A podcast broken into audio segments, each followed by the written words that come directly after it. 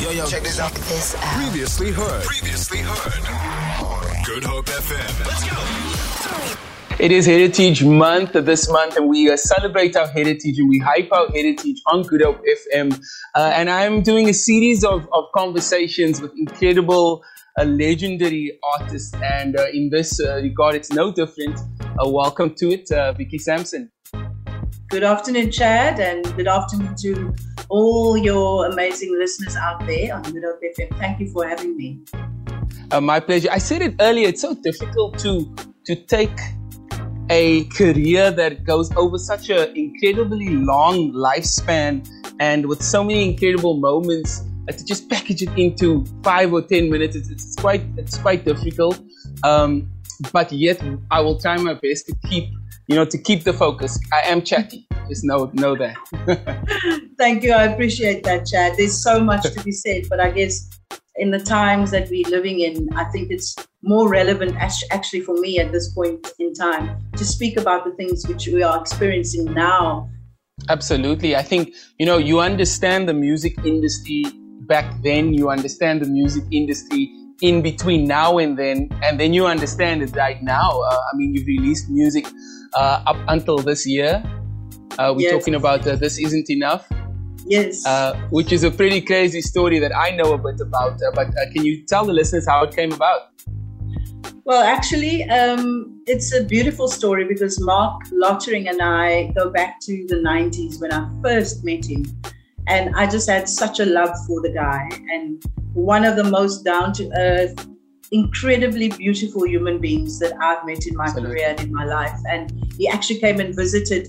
Him and I ended up visiting my mom when she was still living in Westridge in Mitchell's Plain. And I'll never forget, he was wearing this brilliant blue, like jersey that day, and it just looked so huggable. And um, our friendship developed over the years. I went to watch quite a few shows of him and the one day I still joke because in one of his shows, you know, in all his shows, actually he plays, he accompanies. He plays himself. and sings, yeah. Yes, and he plays and sings. And I didn't know that. So after that experience, I said to him, gee, Marc, I hope one of these days our paths are going to cross musically so we can do some sort of a collab. And then not knowing that decades later, literally, Marc wrote the song in December called This Isn't Enough. And um, kind of had earmarked someone for the song, but that person at that time was just not available and not really feeling the spirit of the song, I yeah. guess. Um, and then which does happen. Know, yes, which does happen. You know, we all we, we all can can attest to that. And apparently, the one day after he'd been into studio to lay down the vocal and the, the piano track for the song, um, he was driving up his road, and there, a very good friend, well-known friend of ours, and a colleague, and someone in the media as well, yes, saw him and was like, "Hey, Marc, come in for a coffee. What are you doing?" And the next thing they started chatting, and she said, "What have you been up to?" And he told her, "I've been in studio. Um, I just uh, started working on this new song." And then she said, "Can I hear it?" And she played it for him. He played it for her, and then she said, "Oh." Apparently got tears in her eyes and she said, You know, Vicky Sampson's got to sing the song. and he says, Bitche, ek het so groot geskrik, my kroesare het sommer stryd aan die because I thought, how the hell did you miss this? yeah, yeah. you know?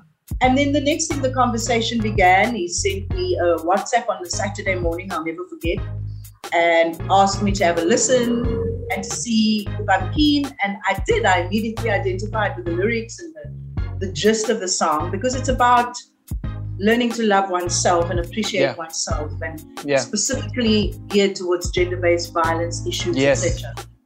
And I think the song just developed and within two, three weeks we were in studio and then the next thing we created the video. And it's, it's such a proud moment for me in my life because it's always wonderful to work with an artist who's from home, you know, yes. that you, have always had a, a, rapport with. And Marc is so brilliant on so mm-hmm. many levels. And I think he kind of made me express myself through this song as well as this isn't enough, Vicky. What are you going to do from here on in mm. now? Where to from here?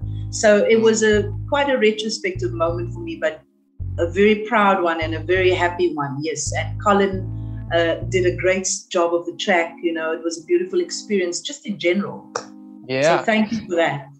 I, I think it's so amazing because I've heard that story before from Marc, the entire Yeah. story, but hearing hearing it from you, I'm literally getting goosebumps as you're explaining it because you're on the other side of the story, and uh, you then go record the song. You also tell him that you're gonna take the second verse and Yes. you're gonna octave it, which to the listeners means basically you're gonna Vicky Sampsonize it by taking it a complete, you know, a, a full octave higher. And at first, Marc obviously was like, "Wow, okay." And when you did it, and when we hear the record, it's, I mean, I can't imagine it any other way. Vicky, just tell me that you mentioned the '90s. Take us back. Uh, just, just, just paint a picture for us. Uh, you met Marc in the '90s. You know, you kind of described this moment that I can only visually paint a picture for myself and it's a music and entertainment industry that's a lot different to now. I think that was actually an incredible era in the history of South African music. It was still very challenging as a woman of color, Yes. um, as a performer that had, at that point in time, because I signed my first record deal in 1992.